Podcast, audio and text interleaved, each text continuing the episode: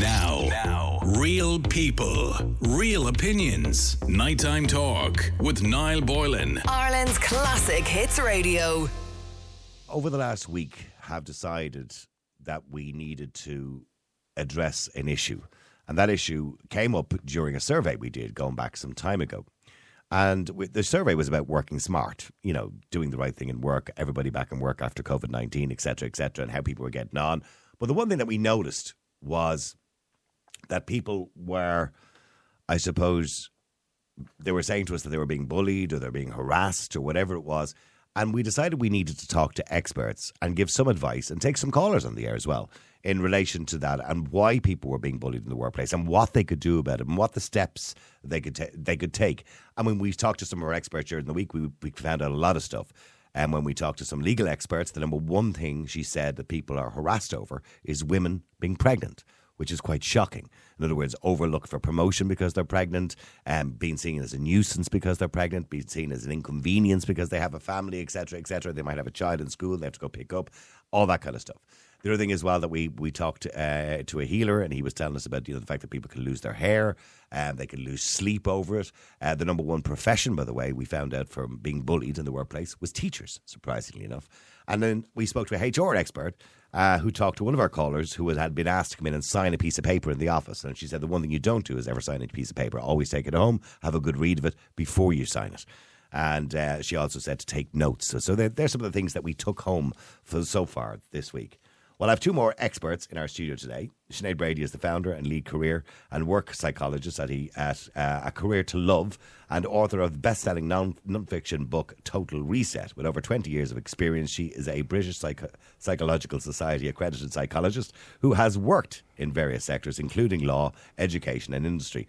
Through her work, Sinead advocates for workplaces that embody fairness, equity and a human-centred approach, ensuring that everyone has an opportunity to thrive, flourish and progress. And also I'm joined by Anne Brannock, who is an experienced, fully accredited relationship and parent mentor with the governing body IARM, the Irish Association of Relationship Mentors. Or you can go onto the website, www.iarm.ie. And Anne runs a private practice in relationships, mentoring online and in person in Kilmachana, County Wicklow.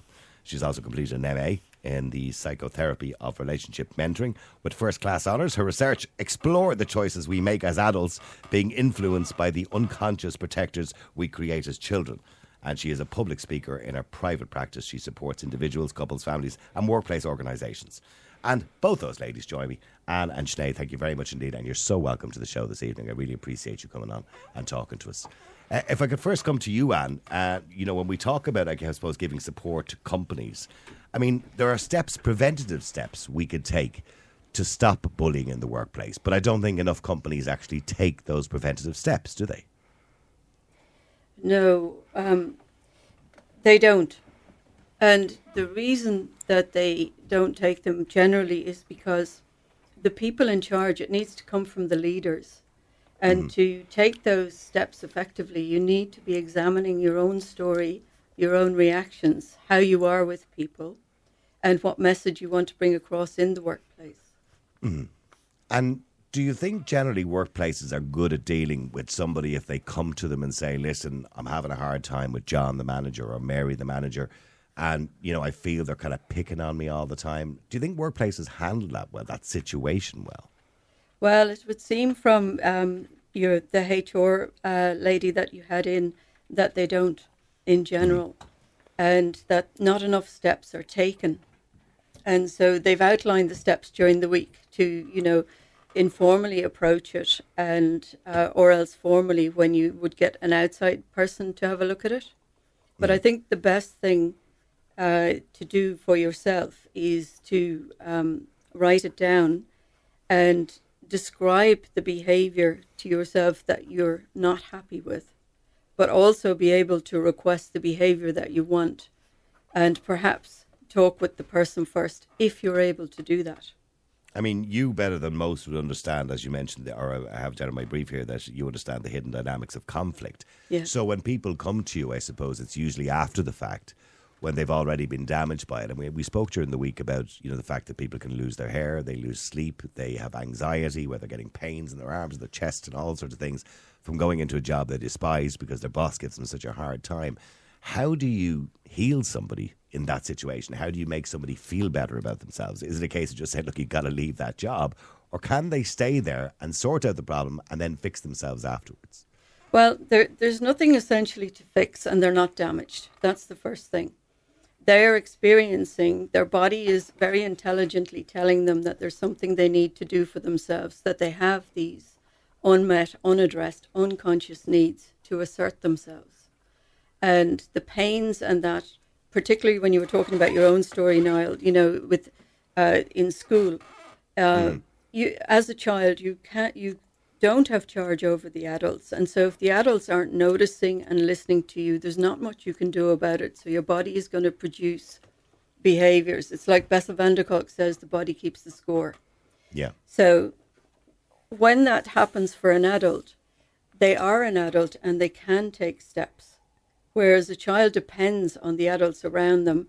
And if the adults around them are bullying, or particularly when you talked about a school situation where you developed the alopecia and that, I would wonder then, how were the teachers relating with the students? Because often, and a school is a workplace. You've got to remember that was a long time ago, Anne, and I talked about it the other night. Yeah. And in my day in school, I developed alopecia at 9 years of age, lost all my hair because I was being bullied. And then what happened was I proceeded to be bullied by the teacher, because I remember the kids were giving me a hard time in the class and I started crying. I was only about 10 or 11. And the teacher told me to shut up or he pulled the rest of my hair out. So I got to a point then where I wasn't only being bullied by the kids. Now you got to remember, of course, it's 50 years ago. Schools are very different in those days. So you're then being bullied by the teacher as well, telling you basically to put up with it.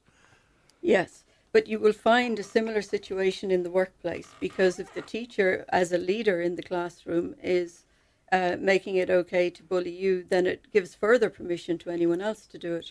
And you would probably find that you'll find conflict in the staff room as well when that kind of relating is happening.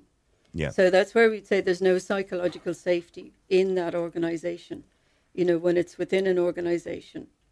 And I would feel that until we're really able to address our own behaviors in a workplace, that creating the policies is mainly ticking boxes as such. Mm-hmm. I want to just come to you, Sinead, just in relation to fairness and equity. That's one of the biggest issues, isn't it, in the workplace, and particularly when it comes to gender, to men and women. You know, our age groups as well, I suppose. Mm-hmm. You know, there is an ageism as well, younger people having a go at older people having a go at younger people because they're not qualified enough or whatever it happens to be.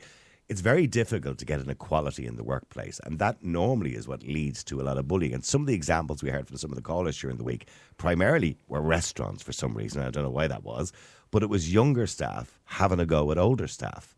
And I've no idea why, or maybe that's a dynamic, I'm not too sure. But, you know, that equity, is it possible to get that right in the workplace, to treat everybody equal and everybody be treated equal and people not feeling left out or isolated? I suppose that's a very nuanced question, and any question in relation to human behaviour, human interactions is really nuanced. But I suppose when you're thinking about the workplace, we are the first generation of people in the workplace to work alongside potentially 4 to 5 generations of people, all working side by side. And that's the first time that has happened at scale. So really what we're talking about here is learning to respect other people. And that's somewhat separate to equity and equitable behaviour.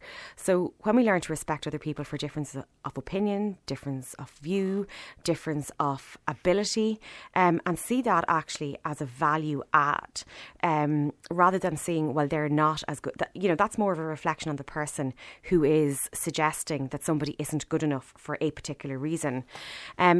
And then the other part is equity. So respect is just a very basic thing that you can give to people. It's about transparency. It's about communication. It's about being kind to people. That is the cheapest way to have respect in any organisation, in any workplace. It's actually just to be kind to the other person and to treat them in the way that you would like to be treated yourself. And I suppose that comes back to a bit of a cliche, but, you know, where people work together, where human-centred interaction is actually the focus of a workplace, people thrive, the business thrives. But where people don't respect other people, don't respect their, you know, the different stages that people are at. And we know, yes, there's ageism and there's different things, but that's probably a separate issue, just to basic respect. And do you think we all like to think we have respect for each other, but unfortunately we don't. I mean, people have very little respect for other people who may be more skilled than they are. And maybe people see that as bullying sometimes, and it's not, because there always has to be a situation where an employer has the right to some degree, I suppose, to discipline somebody. When I say discipline somebody, to tell them, you're not doing a good job, come into my office, I need to talk to you. That has to be allowed in the workplace. And there's a fine line between discipline and bullying, isn't there? So I suppose we're talking about performance management, and that's completely separate to behaviour. So performance management is about, you know, this is the job that needs to be done. Bullying happens when there's a level of work intensification, that somebody is expected to do more work than is possible for somebody in that role. So that's when it steps into bullying behaviour. The issue is, you know, people are employed to do a job, therefore you have to perform in that job, and you have a right to be treated with dignity and respect in the performance of that role. However, the issue is where perhaps the performance management becomes where you're given so much work that it's not possible for you to do it, where you are contacted outside of work hours, where you don't get the opportunity to switch off, where you're expected to always be on, where perhaps you're in a meeting and you're not sure what's going to happen next. It's where there's lack of communication, where you're maybe and perhaps held up and held responsible for something that actually wasn't your responsibility. So that's where it tips the line into bullying behaviour. But again, yes, there has to be performance management in organisations, and that's part of what happens. You know, if you're doing your job to the best of your ability, and if the workload is an honest type of workload for the role that you're in, that's different than bullying behaviour. And we have to kind of, you know, be able to work together, but also be in a position, as Anne said, to be psychologically safe, to be able to say, you know, this doesn't feel fair, or I need some help, or actually I'm having a really bad day and I need help. And somebody should meet you as a human and say, well, look, I can help you today.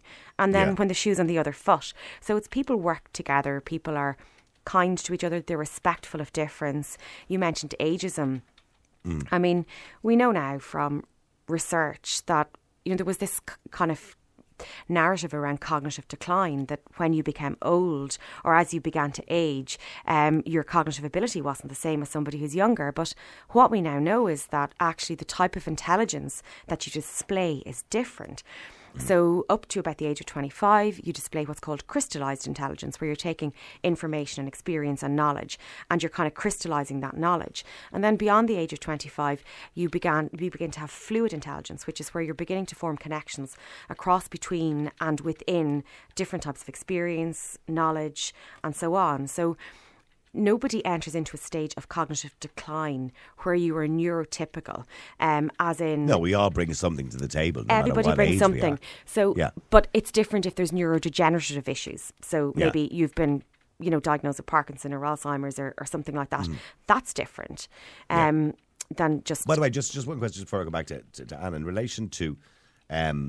we spoke to one of the legal experts during the week. Are you surprised to hear that she said the most common complaint that she hears of bullying in the workplace or harassing people in the workplace is pregnant women? Does that surprise you, where women are almost afraid to get pregnant in case they get overlooked for promotion, afraid to get pregnant in case they're seen as a nuisance in the workplace? You know, where having families is the most natural thing in the world. These managers and bosses wouldn't be there if their mothers didn't get pregnant in the first place. So there's a lack of understanding, isn't there? 100%. So there, it doesn't surprise me, sadly, that this is an issue around discrimination and in the workplace for women who are having children who are becoming mothers. And it extends actually further, because we have to look at the path to parenthood.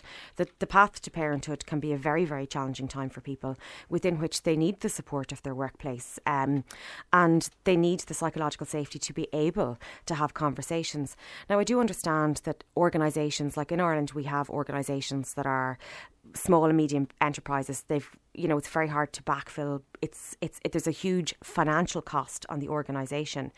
But that doesn't and is not an excuse for not treating people with respect and with dignity. And having a child does not, becoming a mother, becoming a parent, does not impede your ability to do your job. I'm a mother of four myself. I have four small kids, and that has not tainted my ability to do my job in any way, shape, manner or form, nor does it any other parent. Yeah. So we have to get to the point where we see people as having different patterns in their work life. I know we have to accept that there's a work-life balance for everybody. And if you're a mother of four children, for example, there has to be some level of leniency whereby you need to do certain things, or indeed if you're the father that needs to go home and pick up a kid from school that's sick or whatever it happens to be, that we have to have an understanding that people have families. Absolutely. And that's equally important. And if I just want to come back to you as well, and I know I was mentioned to Jane earlier on there that on February the 8th, Thursday, February the 8th, you have a psychological safety and wellbeing course that starts around that time. And just I'll give the details of that a little bit later on.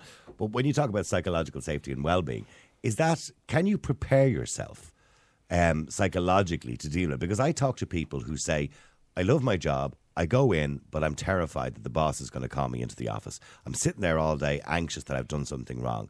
And one of the girls during the week that came on said she's constantly getting up and down to make cups of coffee, so she's out of sight and she doesn't get seen. That kind of whole psychological thing. Yes. So the person is building a story in their own mind, and the anxiety, where we would work, Niall, is that the anxiety is a message to them, for them, about them. And generally, it's got legs into the past of perhaps adults in their childhood that they were afraid of, and now it presents in the present with a figure of authority in the workplace.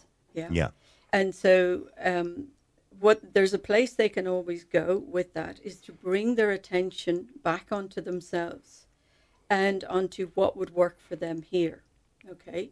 Because the respect starts with me, and how I respect myself. And so if I'm feeling anxious, the first thing I need to do is to acknowledge it to myself, okay? If I can't find my head, I need to find my feet on the ground and find my breath and just sit with myself and let myself know that I am anxious. There are some techniques that you can tap on the body, just letting it know. And as you let it flow through, it's the resistance of anxiety that increases it. And you get a sense of what you need as you let yourself sit with it and be able to go in and know that you deserve to be valued. And you start by valuing yourself. That's what my wife tells me every single day. Value yourself. That's one of her mottos. She keeps saying to me all the time, what's my number one motto? And I say, value yourself. She told me that the day that I met her. And I suffer with that really badly, right? And I know this is going to sound like poor me, right? But I was born in a mother and baby home. I didn't leave there till I was, 14, 15 months old or whatever it was. And I know psychologists recently were discussing this when they were talking about redress within the government for people who were in mother and baby homes. They said, if you're there under 6 months, for example, you're not missing out on anything. But I really do believe that you miss out on that bond between a mother and a child. I think it's really important. And yes. I then went to a stage where I was bullied and didn't trust adults, as you rightly said. No. My mother was great, by the way. She would march me up and down to Temple Street Hospital to get cortisone injections when I got the alopecia. She was a wonderful woman, right? But in saying that, I developed from that anxiety, insecurity, paranoia, all of those things. So I'm the most insecure, paranoid. You wouldn't think it to listen to me on the radio, but I am an extremely insecure person. And I get what you're saying about that, just checking yourself and saying, okay, calm down. They're not talking about you. They're not all going into the office looking out at you because they're talking about you. They're just looking out. Yeah, when your attention is on somebody else, that's the valuing of yourself is bringing your attention back onto you.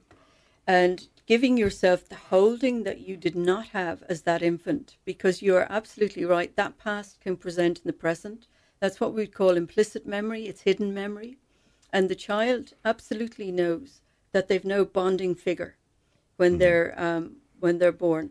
And research says even in the womb, the child is aware, maybe you would say vibrationally, of what's going on. And not necessarily cognitively, of course, because it's not developed yet. But in that first 6 months is when the attachment is formed. It's formed in the womb and it's formed in the early months. And secure attachment, your secure base is your parent. If you don't have a secure base, your development is the fastest it will ever be in your life in the first 9 months of your when you come into the world. And you're creating then neural pathways of alert, hypervigilance, and so then it's even more essential in that situation, knowing that the anxiety makes sense, there wasn't anyone there, and so now how can I be here for myself? How can I hold myself and give myself what I didn't have? And that is coming into the body, finding your body, and just staying with the anxiety. The anxiety might also be telling you that there's something you're afraid of, so you need to uncover that need. What am I afraid of here? Okay? So in a relationship, and I've been in that situation where you actually don't know what you're afraid of. It's like, you know, when somebody feels depressed, they wake up in the morning and they feel a bit down. You go, I'm down, but I have no idea why I'm feeling depressed or why I'm feeling a bit down. I have no idea what I'm actually worrying about, but I'm worrying about something. Yes. And sorry if I could just come back to Sinead in relation to that. You mentioned as well, you know, we all have this opportunity to thrive, to flourish, and progress. But realistically, if we're in a job where somebody's giving us a hard time, or a group of people are gossiping and give us a hard time, what they call gangbusting or whatever they call the term for that is, I mean, sometimes you just cannot thrive in a certain job and it's just time to leave, isn't it? Yeah, so I think in Ireland we're particularly good at saying, you know, stick it out.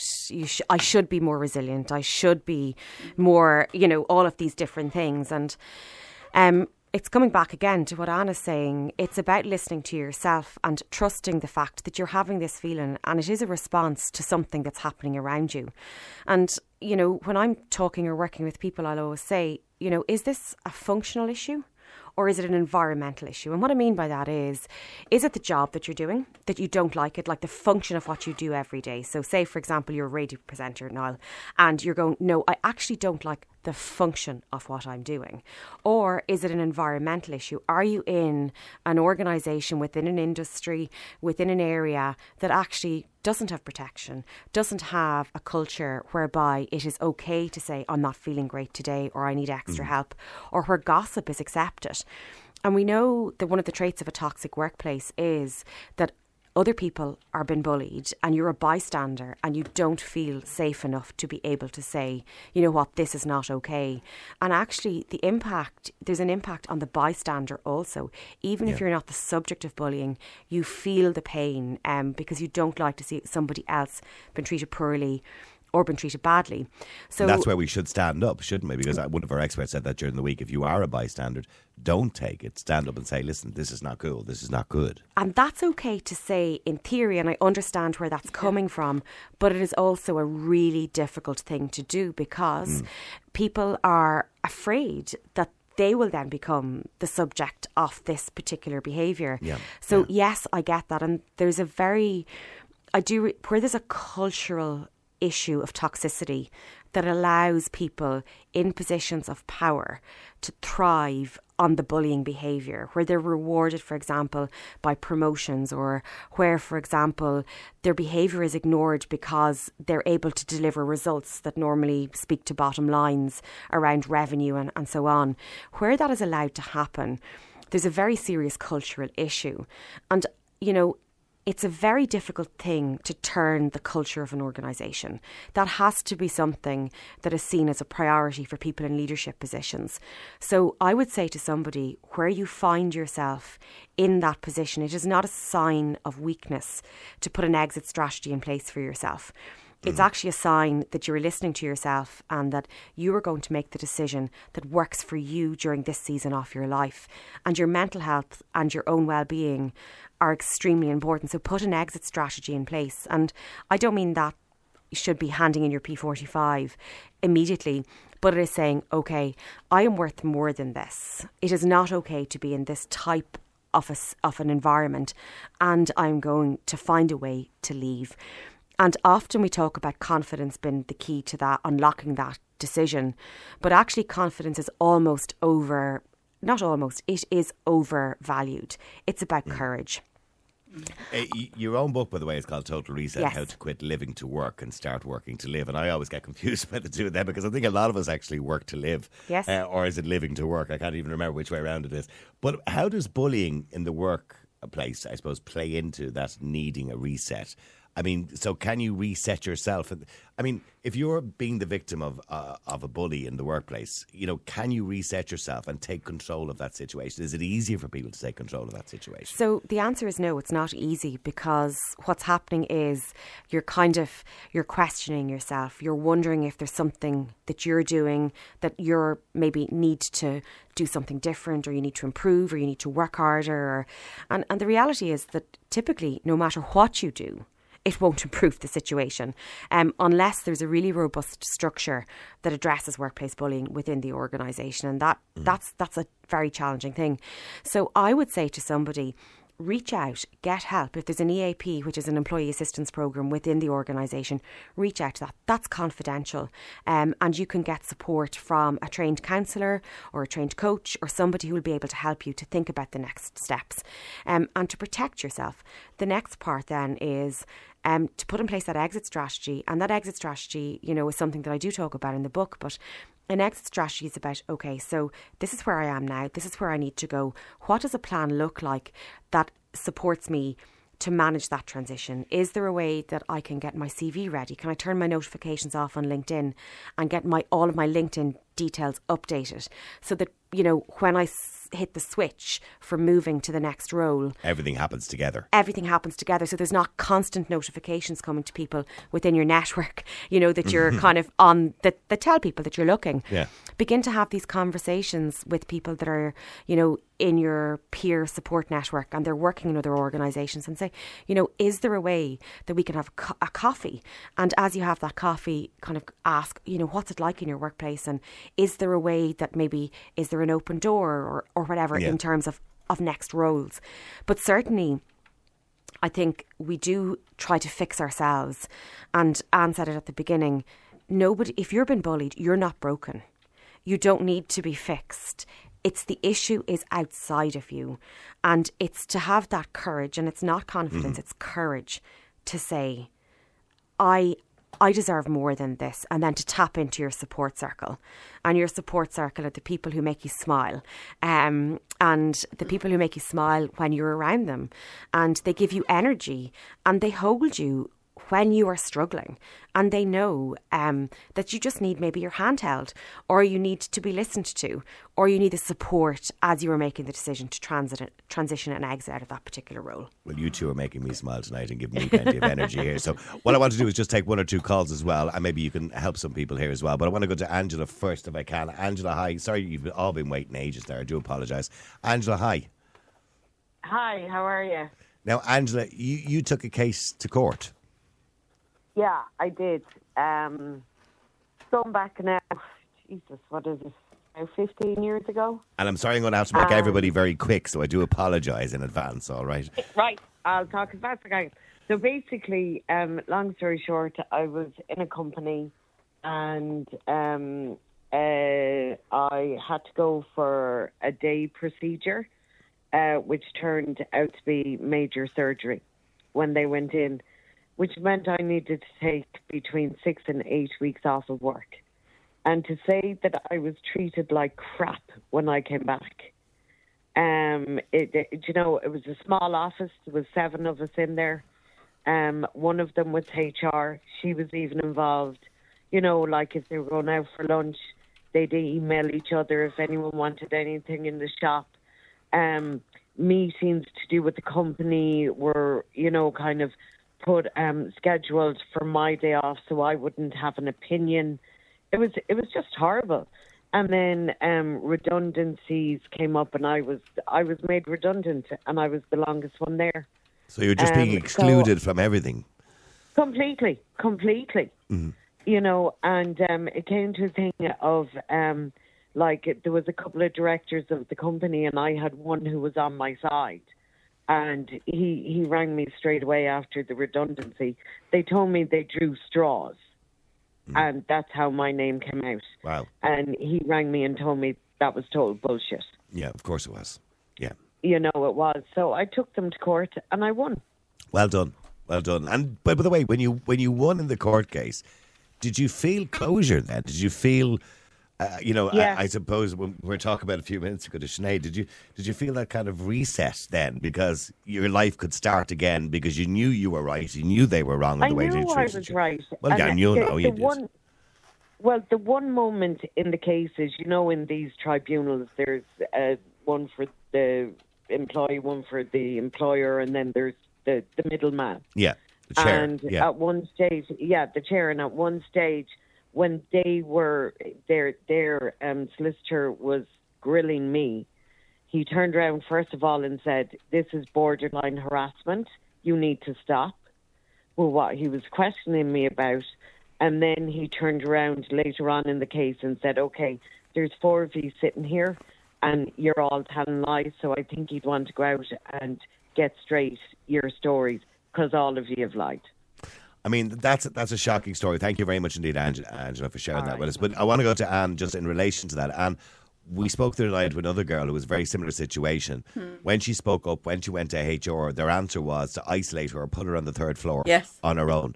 Angela went away and unfortunately ended up having to have a very serious operation, which she spoke to us about before, by the way, and it ended up in a situation where she couldn't have children anymore. And she talked to us about, on the air about that before. So, and to treat her the way they did when she came back after what she was obviously going through, which was despicable. Is that a very common thing, to isolate people, to make them feel bad? Yes, and it seems to be more common in women. As one of your HR experts was saying, and Michelle as well, that this kind of psychological unsafety, there is no inclusion, there is no safety to take part, and there's no safety to challenge the status quo that's going on there. It's so sad to listen to that, isn't it? Yeah. When you hear something like that, it really is very sad to listen to. And especially there are people someone all over the country like that. She needs to be welcomed when she comes back to work and to be brought up to date on what's happened. And this was not what was happening. So it's harassment. No. It is harassment of her. Absolutely. Let me go to Joe if I can. Joe, hi, how are you? Hi, good evening. I must congratulate you there. That's a great topic you have discussed there in the last couple of nights. Brilliant. Well, I'm glad congratulations. Yeah, congratulations to two ladies there too. They made good contributions as well. Well done. Thank you. Okay, Joe, what happened to you? You worked in rehab group where you were a manager. Yeah, we were working the rehab group there for many, many years. And we were doing contract work there for different companies. We were doing it for Irish Sugar. We were doing it for Coca-Cola. We were doing it for Quality Plastics, you know, the pipes. And we were doing that we were doing about 8-hour shifts a day, and we really loved doing it. But the management up there didn't kind of appreciate what we were doing. They were kind of treating us like as if we were some sort of pariahs, you know. And we were getting a lot of abuse from them, like, you know. They were saying that we're not the kind of people we shouldn't be really seen in public, like they were saying to us. Well, what do they mean you shouldn't be seen in public? What was wrong with us? See, a lot of people had disabilities, right? We all had disabilities. Yeah. And as you know, in this country, people with disabilities have been treated like dog meat for many, many years by society in general. And we were kind of like, you know... What, like you were an embarrassment to the companies, to these companies? Yeah, exactly. We were an embarrassment to the company. But I went to one of the managers one day and I had it over them and I said, "Listen here," I said, "we've been working in this organisation now for quite a long time. And we give it our best shot every day. We're coming in all kinds of weathers, you know." And at the time when I was working there too, I had my own problems because my father was very sick. I was looking after him as well. So it wasn't an easy slog, like. But one of them turned around and he said to me, he says, "You've no right to speak to me like that," he says. And he said, you're the kind of people that shouldn't be seen. Like, if you're should be seen and not heard, yes, yeah. Or heard and not seen, yeah, the other way around. Yeah, do, like the old saying, do as I say, do as I don't, you know, or whatever, that kind of thing, like, you know? Yeah. But it was embarrassing, and I felt very annoyed about it. And I said, I'm sure you did. I said, with respect now, I said, you've no right to speak to me like that. Because I said, it's people like us are keeping the likes of you in your positions, I said. And he turned to me and he said to me, he says, how dare you? He says, I'm going to suspend you for 3 weeks for speaking to me like that. And what did you do about it? What did you do about it when he suspended you? I made a complaint to official management. I got on to him. Unfortunately, they didn't do much for me. But my father, God rest him, actually told me my father actually at the time, God rest his soul, told me I should leave the place. But I said I didn't really want to do that because I've made so much, such great friends with people that was keeping me occupied every day, like, you know? Yeah. So just because I was questioning their methods, you know, like the way they were treating us, I got suspended for nearly 3 weeks. That's horrendous, Joan. I'm sorry to cut you all short. I'm really sorry for cutting everybody short. I feel so bad. But Sinead, I just want to come to that because when we talk about equity and equality in the workplace, et cetera, the one thing I suppose over the years you thought had gone away, this idea that people with disabilities should be, you know, hidden away somewhere. You know, we thought we'd passed that point, but obviously clearly not when it comes to Joe. You know, we don't want you to, like, so these companies that he was working contract work with rehab for didn't want them seen because it was embarrassing for the company just because they had disabilities. That's so sad, isn't it? I'm so sorry to hear Joe's story and Angela's because both of them are in their own way harrowing, and there's abuse of power in both situations. Now, I'm listening to Joe and I'm hearing that he stayed because he had friends and there was a social connection and so on, but nobody should be exposed to that kind of behaviour, to an abuse of power, to robust bullying behaviour, and then punitively dealt with because they raised an issue that is absolutely wrong. So again, this is a reflection of a particular organisation at a particular moment in time. It's not acceptable, and nobody should have to suffer that type of behaviour. Are we getting better? So I don't know whether either one of you want to answer this question. Are we getting better at accommodating people with disabilities in Ireland? Because the one thing I've noticed in Ireland, particularly in Ireland, is we don't accommodate people with disabilities very well. When I'm in America, for example, on holidays, you see people working in all sorts of different places, in Walmart, everywhere. I saw a guy in a wheelchair collecting the trolleys out of the car park, for example. You know, they really do accommodate people with disabilities in all sorts of ways. They actually almost encourage it. Here we do nothing for people with disability. They're seen as some sort of inconvenience in the workplace. Is that ever going to change in this country? Are we going to make an effort? I would see that there are some efforts being made, Niall. And even in Dún Laoghaire, a whole cafe is opened up that's been run by people that we're calling differently abled as opposed to disability, because each person brings what they bring to the workplace. And so they would have staff of varying abilities and they run the whole thing. And that's a new development there. And bodies like, I don't know if you can mention bodies like As I Am, and that are working towards having people come more and more into the workplace. But I don't think it's very fast in any way. I suppose we know as well that with working from home or working from anywhere, the access to opportunity was greatly increased for people with differing abilities. So it meant that, you know, you didn't have to maybe access public transport, which is a real issue in this country. So we reached the highest level of employment for people that were differently abled in the pandemic, actually, when people could work from home. Interestingly, also coming back to just another topic, many women speak of the fact that they were able to conceal their pregnancy right up until the statutory 4 weeks before they had to inform their employer. And they felt that that was a way of being able to stay included. And Yes, mm-hmm. because, you know, you could only see from the shoulders up or whatever. Yeah. So we do have an issue, but I think we also have some great things that are happening, and some organisations and some bodies that are doing great work. And I think talking about it, opening the conversation, having a narrative that looks at, you know, these are not acceptable behaviours, and it is not the problem of the person who is the recipient of this. It is actually a wider systemic issue. And there are brilliant workplaces out there. There really are. I work with some of them, and they would be appalled to hear that anybody would be treated like Angela or Joe, because it is wrong. Yes. And I would suggest that the majority of workplaces do not have these behaviours in them. And if they do, there are small pockets and it is dealt with. But where it happens, it does consume your life and it affects you as an individual.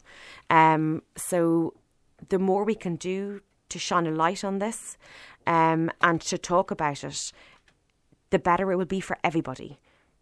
And particularly for the generations that come behind us, Niall. Not, you know, it may not benefit us directly at this point, but the generations that come behind, hopefully they will come into workplaces that are kinder, more human focused. I was talking about this the other night. I reckon, you know, my kids' kids, maybe not my kids, but certainly my kids' kids will be working 4 days a week, not five. I think we'll move to a 4-day working week eventually. We'll get a better life balance. I only said to somebody the other day, isn't it awful that we can't just add another day to the week? Like an 8-day, wouldn't that be great if we had 8 days in the week rather than the current 7? Then we'd have 4 off. Yeah. Anyway, listen, it's been wonderful talking to both of you. And if, by the way, if anyone wants to go along to the psychological safety and wellbeing, you're doing that in the Glen of the Downs in Wicklow. And is that correct? On February the 8th? Yeah, Thursday, the Glenview Hotel, February the 8th. I know it well. Yeah. It's a beautiful hotel. By yes. And if anyone wants to go along there, how can they do that? They can pop along to our eventbrite.ie, is it? It's on Eventbrite at the moment. We'll finish it off and put it on social media. Yeah. And also, by the way, Sinead has a book out if you want more information on what Sinead was talking about tonight. And the book is called Total Reset, How to Quit Living to Work and Start Working to Live. Thanks, I think we could all take a lesson from that. Sinead and Anne, thank you very much indeed for joining us. And Kate, I'm so sorry I didn't get to you because there was 4 or 5 more people I really wanted to get to on the phone, but I'm not going to get to them, so I do apologise. And to all those people who wanted to come on the air and get some advice, but I hope you've taken something from the advice that has been given from Anne and Sinead tonight and all our other contributors during the week. And I hope you got some really good advice. If you are in the workplace and you are being bullied at the moment, don't accept it. Reset yourself, as Sinead said. Heal yourself, as Anne talked about, you know, and touching yourself and making sure you understand the value of your own importance, because that's really what's important is you. You are the one that's important. And we'll talk a little bit about it after the break. But listen, thank you very much indeed, ladies, and I appreciate you coming in and talking to us this evening. Thanks, Noel. Thank you, Noel. Now, real people, real opinions. Nighttime Talk with Niall Boylan. Ireland's Classic Hits Radio.